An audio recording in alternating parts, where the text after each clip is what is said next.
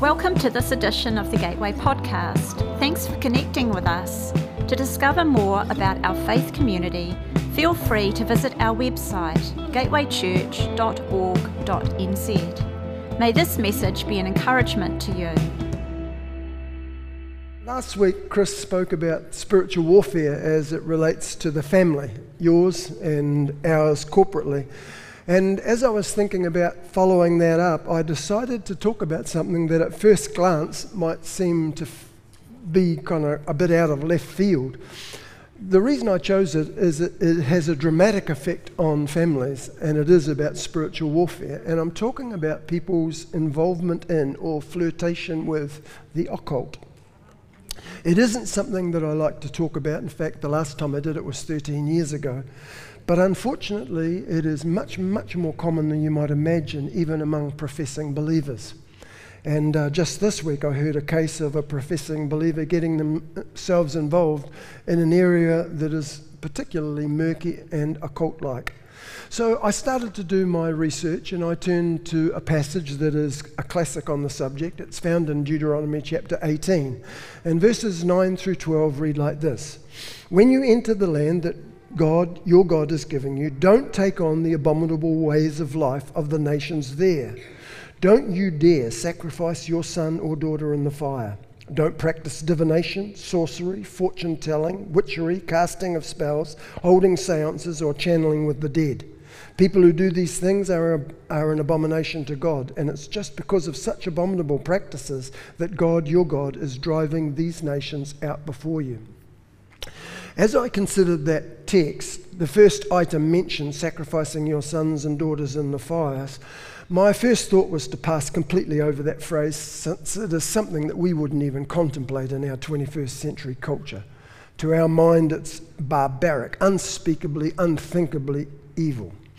Before we simply dismiss it as um, an ancient, brutal, pitiless pagan practice and pass quickly on to things that people actually do in our culture, I, I thought, you know, maybe I should try and understand why it is that people did what they did.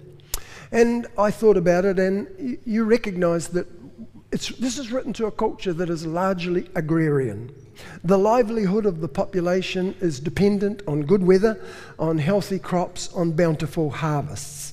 And so the sacrifices that they made offering their sons and daughters in the fire were to the gods of fertility, the gods of weather. They sacrificed their children to ensure their ongoing and hopefully increasing and improving standard of living. So, children were sacrificed for the ongoing prosperity of the community and the family that offered the sacrifices. And it made me wonder if we had a modern day equivalent of that practice, and it occurred to me that indeed we do. And rather than simply skip over the idea and move to the next thing on the list, this morning I'm going to take my life in my own hands and speak to it. I'm going to step out on very thin ice with very deep water beneath, its, uh, beneath it. And the lyrics, uh, for those of you who remember Pink Floyd's song Thin Ice, the lyrics came to mind as I contemplated whether I should even try and venture out onto this incredibly controversial subject. And the lyrics go If you should go skating on the thin ice of modern life, dragging behind you the silent reproach of a million tear stained eyes, don't be surprised when a crack in the ice appears under your feet and you slip out of your depth and out of your mind, with your fear flowing out behind you as you claw at thin ice. And I might well be clawing at thin ice by the time I finish this message, because I face the risk of alienating, offending, or perhaps re traumatizing any number of you. And I do not do that triflingly. Nobody who cares for people would. However, by virtue of recent circumstances, this subject is very much on the minds of people, and thinking about it, I think, is thinking about it biblically is, is really important. In fact, we've been asked by a number of you to kind of give us some sort of sense of how the Bible speaks about this subject. And in case you haven't joined the dots, and you don't know what I'm talking about, let me uh, enlighten you. I want to talk to you this morning about abortion. I'm pretty sure that all of you have heard about the US Supreme Court decision that has reversed the decades old Roe versus Wade case on abortion. And the overturning of this 50 year old legislation has provoked all sorts of reactions, not just in the US, but right across the world. And even though it has absolutely no jurisdiction in terms of New Zealand law, our news outlets have been at the forefront of depicting the court's decision as a disastrous step back into a very dim, dark past, the equivalent of the reintroduction of slavery. And our politicians have been very vocal in th- their opposition, actually, politicians across the world. Uh, a giant leap backwards, said Boris Johnson. One wants to counter with Boris who? Boris is gone, and one does hope his hairdresser has gone with him. A loss for women everywhere, alleged our Prime Minister. Draconian, said one of our local MPs. Then, of course, at the opposite end of the spectrum, there are those who are clapping their hands with absolute glee at the court's verdict. Some have long campaigned for the sanctity of life from the moment of conception, and the Supreme Court's ruling is for them a pivotal, momentous point in the history of their struggle. The talk that I want to give you tonight is not intended to be political. It's not left or right, it's not national or Labour, it's not Republican or Democrat. It's my attempt to be biblical about a very difficult and controversial subject.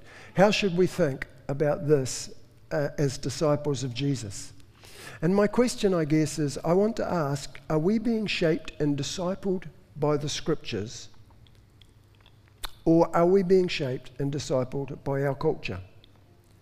One of the reasons I think this is such a hard subject to speak to and I, is, is because I suspect many of us have been so thoroughly shaped and discipled by our culture that to question or challenge its conclusions on this matter is to invite derision, ridicule, ridicule or perhaps, perhaps even worse. Just very recently, I heard a young person who was in discussion with her parents on the subject, and her parents expressed reservations over the present public policy. And the young person ex- responded with an exasperated, Oh, for goodness sake, get with the program, to her parents. And I want to ask, whose program? Whose program are we talking about? What is the logic or even perhaps the spirit behind the program? Does the scripture have something to say about the program? Now, as I say, I know I'm entering into a discussion that is much more than uh, a debate about abstract philosophy or ideology, whether you're for or against. We are dealing with an area that is sensitive and painful and is the subject of phenomenal hurt and pain in people's lives on both sides of the divide. And as I say, I don't mean to be hurtful or heartless and thereby needlessly inflict more pain, shame, or guilt on anybody. Hence my natural aversion to even broach the subject. However, having said that, to not try to bring biblical truth to the area is literally to abandon people to the discipling force of our cultural voices. And they are loud and they are demanding. Now, I can't obviously deal with all of the issues in one talk. We simply do not have the time. And I just spent four pages of notes in about 10 minutes dancing all around the subject trying to set it up. So we haven't got a lot of time left. So I'm going to get to it. Now, somebody interrupts and says, Hang on, Don, I've got a question before you even start. How do we know that what you're about to say is actually a biblical valid viewpoint? It might just be your take on the issue. And not to be too blunt, I'm not sure I trust you on the subject. You do strike me at times like a bit of an old dinosaur in a tar pit. Well, thank you for your brutal observation. Um, and I'm not quite sure how I'm going to get through the talk if you keep interrupting me like that with those kinds of questions. But let me try and answer the question. You don't know. You don't know that this is a biblical viewpoint, a valid one. You've got to go as a student to the scriptures and look for yourself. I don't, I don't expect you to take anything that I say as the definitive voice on this subject or any other subject. Your responsibility as a disciple of Jesus is to be like the Berean Christians in Acts chapter 17. And of them it was said they were more noble than the Jews in Thessalonica, in that they studied the scriptures daily to see whether the things that Paul said were actually true or not. So it's your responsibility as a disciple to search the word. Does it say what I've said it says? If it doesn't, bin it and bin me with it. If it does, question Will you be shaped by it? Are you a disciple of Jesus Christ or have you been thoroughly convinced by the voices of our culture? So let's look at the scriptures. Hang on, Don. Sorry to interrupt again. I have a problem. I have studied the Bible and I've looked at this, and Jesus never mentions the subject of abortion. We simply don't know what he thought about it. So, any argument that you're about to make will of necessity be an argument from silence. And I've heard you say before, Don, that an argument from silence is not a good argument. You're getting rude, interrupting me like this. But let me try and answer your question. I know that because Jesus doesn't address the subject of abortion directly and outrightly, he has been wooed by both sides of the debate. He's pro life, he's pro woman. Let me just say, he's actually both those two things, but I'm getting ahead of myself. And I want, want to say to you there are good answers from silence and there are bad answers from silence. Good answers from silence look at the historical, cultural details based on evidence that help us explain that silence. Not all arguments from silence are equal. Let me explain. Jesus, as we all know, was a Jew. He lived in a specific cultural setting and he shared a particular worldview with his contemporaries.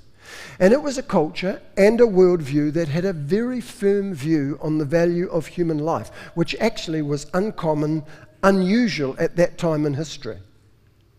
Jewish teaching was that human life, all human life, is fashioned in the image of God and is therefore uniquely precious, based on Genesis chapter 1, verse 26, Genesis chapter 9, verse 6, and some other verses. So, as you know, Jewish faith is based around the Torah, the first five books of our Old Testament, and it included what they called the B'nai Noach, the seven laws of Noah. And according to the Talmud, the seven laws of Noah were given by God as a binding set of universal laws for the whole of humanity. And the third Noahide law says, He who spills the blood of a man in a man, his blood will be spilt. An unusual way of saying things. But the Talmud says that unusual phrase, in a man, was about a pre-born baby in its mother's womb. So Maimonides, the great 12th century Jewish interpreter of the law, wrote A descendant of Noah who kills a human being, even a fetus in his mother's womb, is to be put to death. Now, you say, talk about draconian, Don. Here we are. Now, you have to know that the death penalty in this instance, and also in some other cases where it's demanded in the Old Testament, was actually rarely carried out, and it was permissible to produce a monetary fine that was accepted in many cases in lieu of the death penalty. Maimonides followed up by saying abortion is allowable if the pregnancy definitely and without question is a threat, an immediate threat to the physical life of the mother. So, traditional Jewish law holds that a preborn child has the right to live a right to live that is just as strong as the mother's, except where he or she endangers the mother's very physical life. Chief Rabbi Immanuel Jakobovits outlined the Jewish, the traditional Jewish thought and belief when he said, Jewish law sees every human life as having the sanctity of intrinsic and infinite worth. One life has as much value as a hundred or a thousand. You cannot multiply infinity and you cannot divide it. So every human being has identical worth and is identically worth saving. Now, I say all that to say Jesus lived and ministered in that intellectual, spiritual milieu. That was his accepted environmental worldview. And while to say Jesus never spoke about abortion, therefore any argument using his name about abortion is is an argument from silence. While that is technically true, it's far from convincing given this specific particular background. And I would want to venture that Jesus never spoke to subjects like this because he didn't need to. It was absolutely assumed by his contemporaries and by his culture. Jesus was actually silent on a number of ethical and moral issues. He didn't speak about rape. He didn't speak about incest. He didn't speak about bestiality. Does that mean then that he was potentially indifferent to these things, or even that his silence was an endorsement of those things? I doubt that any of us would want to say that. We know Jesus was a law abiding Jewish man. Matthew chapter 5, verse 17 through 19, Jesus says, Don't suppose for a minute that I've come to demolish the scriptures, either God's law or the prophets. I'm not here to demolish, but to complete. I'm going to put it all together, put it all together in a vast pa- panorama. God's law is more real and lasting than the stars in the sky and the ground at your feet. And long after the stars burn out and the earth wears out, God's, life will be, God's law will be alive and working. Now, I know at times he certainly challenged the Pharisaic interpretation of the law, but the law itself, he never scoffed at, devalued, uh, or, or contradicted. Let me give you a list of scriptures that actually speak to this subject. Now, we're not going to read through them. As you go out tonight, if you would so like it, there is a little card with these scriptures printed on them, and my uh, advice or my exhortation is that you would take it and go home and go through it and read through it.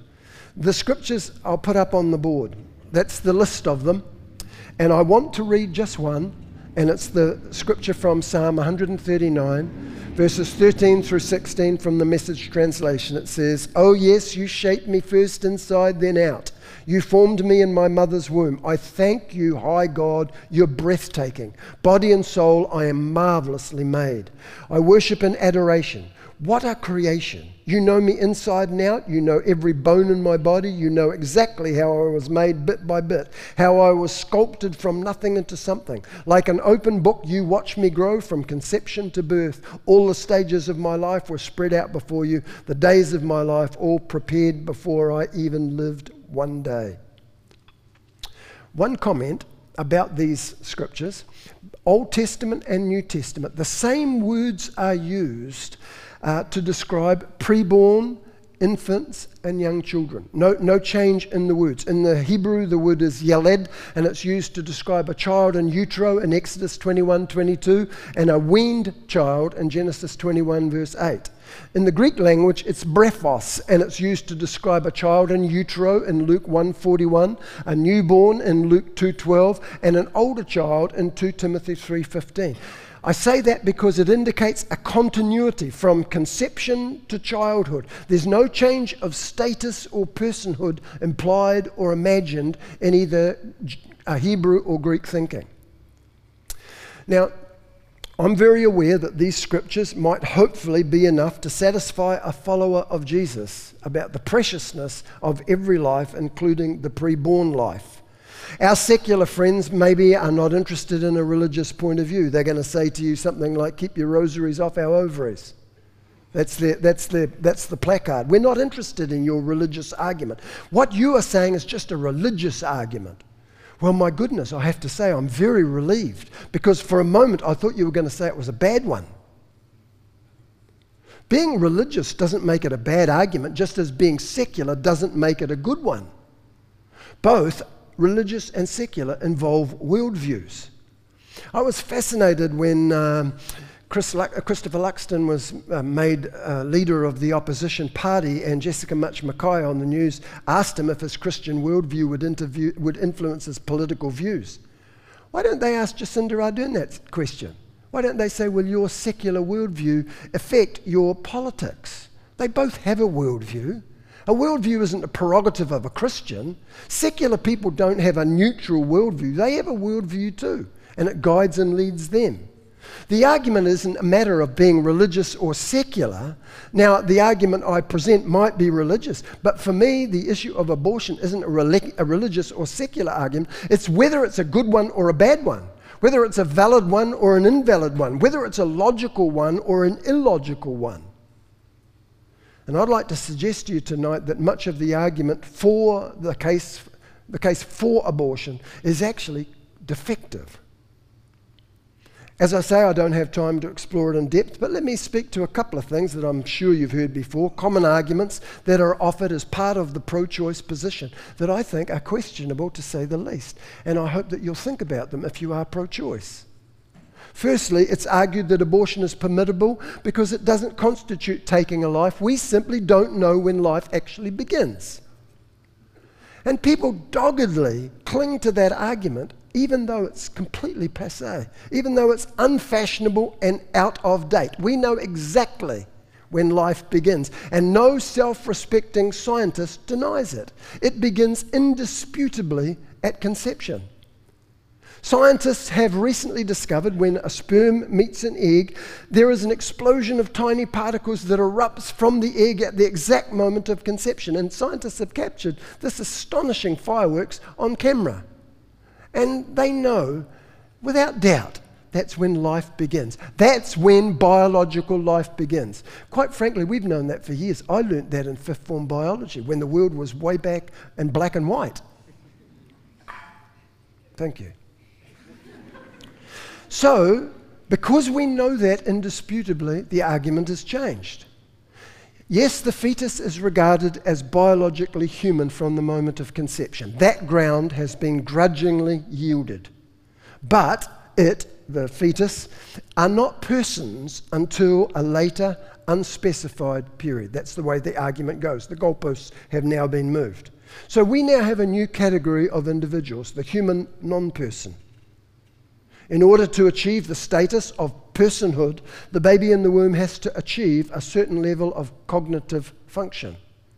Now, I hasten to point out that there is absolutely zero scientific evidence for that. There is no single dramatic turning point that can be empirically detected where this mysterious threshold of personhood is reached or crossed. And the so called cognitive functions necessary for achieving this personhood are completely arbitrary and subjective. Who decides what they are, on what basis, and for what reasons?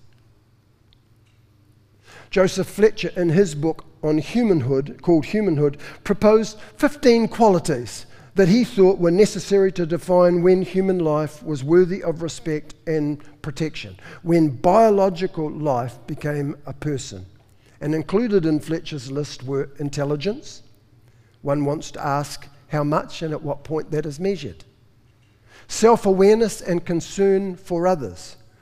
Well, that's the narcissists among us gone, which might not necessarily be a bad thing. Self control. Golly, that's the teenagers gone, and probably a couple of adults as well. Communication. I'm sorry, guys, but that's the whole male population gone. And finally, curiosity. Well, at least we can take comfort from the fact that our cats are safe. I'm sorry for the levity, but this is subjective silliness. And it doesn't take a prophet or a rocket scientist to point this out. You score too low on any of those tests, and you may not qualify for personhood. You are merely biological life, not worth living.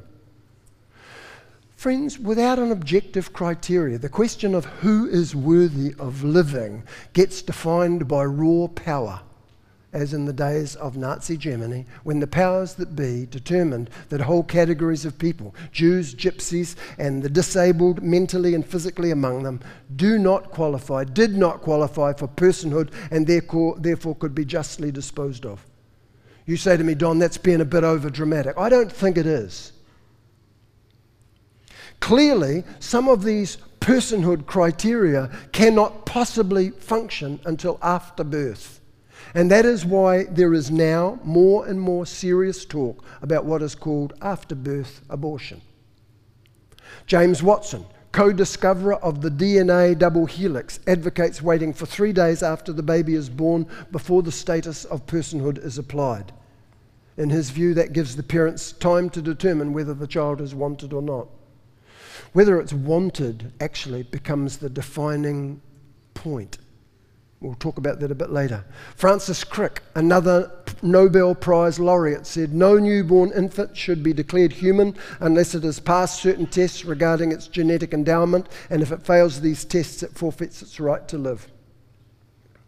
One of the world's foremost ethicists, a man by the name of Peter Singer, says, and I quote, since babies are not self aware, they are not persons, and their lives are of less value than, a, than the life of a pig, a dog, or a chimpanzee. And alarmingly, Singer goes on even further and suggests that even a three year old is a grey case as far as personhood is concerned. These aren't extreme voices. Might, might, might seem extreme to you, but these are highly uh, esteemed scientific voices and ethical voices. In the Roe v. Wade case, the decision in 1973, Justice Harry Blackmun asserted point blank that an unborn baby is not a person. He said, and I quote, if the fetus were recognized as a person, then abortion would necessarily be illegal and the fetus's right to life would be guaranteed. It is not a person, he said. Now, I don't know whether you're shocked, but you should be. You can say to me, well, okay, Don, I, I admit that that's a little bit confronting and perhaps a little bit problem, problematic for my pro choice uh, views. But what do you say to the argument that a woman has right to control her own body? Surely you would acknowledge that a woman should never be forced to carry an unwanted child. This is the my womb or my body, my choice argument. Just before I engage with that argument, let me just say that the use of language is absolutely vital in this debate and, and all others as well. Because language can be used as a weapon and is often used to desensitize people's consciences. And you can disguise and sell anything you want if you use the right language. Semantic legerdemain which is verbal sleight of hand, can prepare us for accepting a horror that we would, under other circumstances and with different language, reject outright. So the Nazis called the trains that carried the Jews off to the death camp the Charitable Transport Company for the Sick. Who could object to that? In one hospital where a spina bifida child was deliberately starved to death, it was said that they'd been put on a low calorie diet. Vladimir Putin's special military operation is a brutal war by everybody else's language. And language can be used deliberately and strategically, and is, by the pro abortion lobby. Abortion is very rarely, if ever, called abortion described in one conference recently as a retrospective method for fertility control. It's called the termination or the discontinuation of the pregnancy. You'll note that the term baby is never, never used. Other euphemisms like fetal tissue, the fertilized ova, uterine contents, the clump of cells, or the products of conception, the POC, are substituted for the term baby. And I want to say to you, sterile idiom can be a defense mechanism behind which we conceal the grossest reality. It's ironic and confusing to me that when a child is wanted and the mother tragically miscarries, there is great sadness over the loss of the baby. And I hear nobody calling it the product of conception, the POC, or the uterine contents. They say, we are so, so sorry that you've lost your baby. If the baby is just fetal tissue, or a clump of cells, or a POC, then it's easy to imagine that its removal is no different from the removal of any other unwanted tissue, human tissue, on a par with the removal of the woman's appendix, her kidney stones, a gallbladder, or tonsils. However, there is a massive, massive problem with this argument. And it's this the unborn child within the pregnant mother, within her womb, is not part of her body, although many people seem quite unaware of that biological fact. The fetus, the baby, is genetically distinct. It has its own individual gender, blood type, bone structure, and genetic code. And from the moment of conception, it directs its own development. Obstetrician Bernard Nathanson said the modern science of immunology has shown that the unborn child is not part of the woman's body in the sense that her kidneys or gallbladder is. Now, I grant you that the mother very graciously gives the child womb and board for nine months. However, to suggest that she has the right to kill the lodger that's living under her roof is several bridges too far.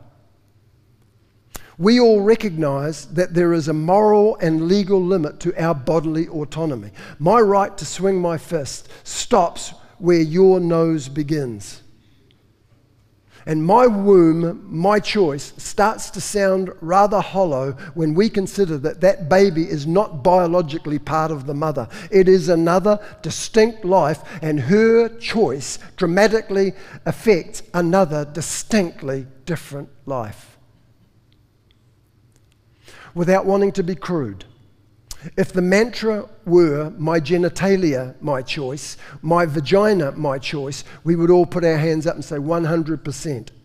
Women have unlimited right to exercise reproductive choice prior to the conception of the child. Birth control methods have developed massively since the 1970s, and in my humble opinion, abortion need not, in fact, should not be considered as a reproductive choice any more than infanticide is. I confess to being absolutely stunned when women claim that abortion is a woman's right and it's good for all women and all women should be pro choice, and that the reversal of Roe versus Wade is a catastrophe for women. And I say it because of this. Abortion might possibly be conceived, although I'm doing my very best to prove it's not, as being good for Western women. But for all other women in the world, it is absolutely calamitous. Selective gender based abortion has cost the lives of over 23 million females. It amounts to gendercide. The three deadliest words in our world are it's a girl. How in heaven's name, friends, can abortion seriously be touted as a wonderful gift to women? Pro choice Western women might do well to consider their non Western sisters before talking about abortion being good for women. You're getting a bit excited, Don. Stop interrupting me. You say, well, okay, Don, what about instances of rape, incest, and fetal abnormality? You haven't talked about that. Surely there's a place for abortion in such cases. You know what? I haven't mentioned this particularly because that uh, argument appeals to an extreme to justify a normal. According to the data, as many as between 95 and 98% of the abortions that take place involve healthy mothers and healthy children. And a lot of them are about standard of living, ensuring that I can keep paying the mortgage. I can't have a child now because we can't pay the mortgage. I can't afford to give up the job. How is that that different from the ancient pagans who sacrificed their children to ensure the standard of living? That's why I put those two things together. 98% involve healthy mothers and healthy children. Less than 1%, 0.6% of the abortions were a result of rape or incest. Now, I want to say those situations, when they do occur, are without doubt traumatic and tragic, and I can only imagine the complications they involved. While I still think there are profound moral and ethical implications to be grappled with in those situations, I suspect there's not too many of us that would be judgmental about the choices a woman makes under such duress. I wouldn't be pointing a finger. However, that being said, I don't think we should be suckered into making laws for the majority on the basis of an extreme minority of cases. So, well, Don, there are other arguments as well.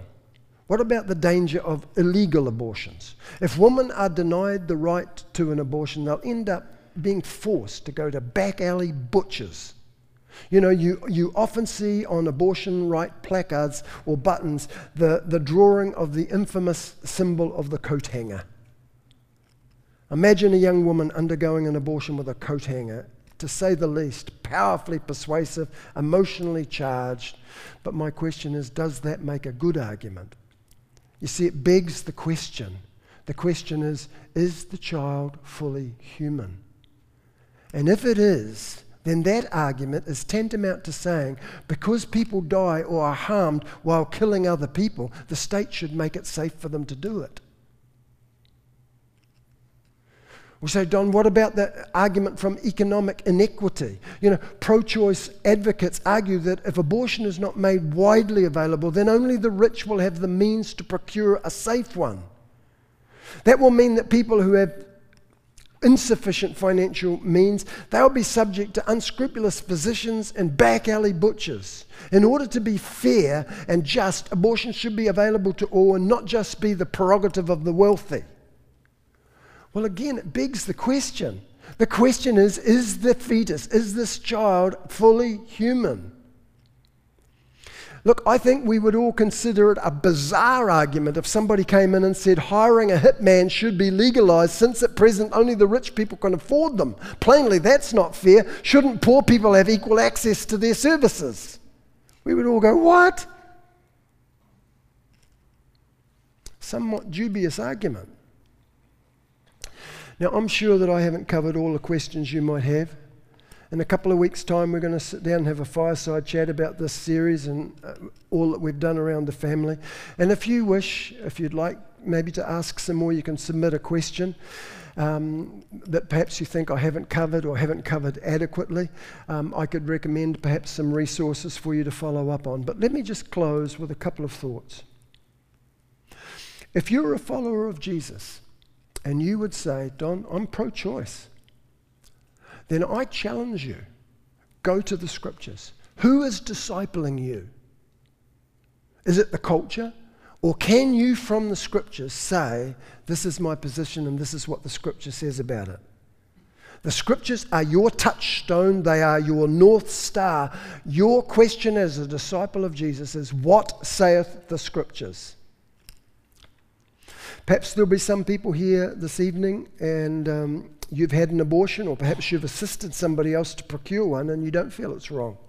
And you don't feel any lasting regret. And there are people who are in that category. One, one, one woman recently came out publicly saying that having her abortion was the best decision she ever made.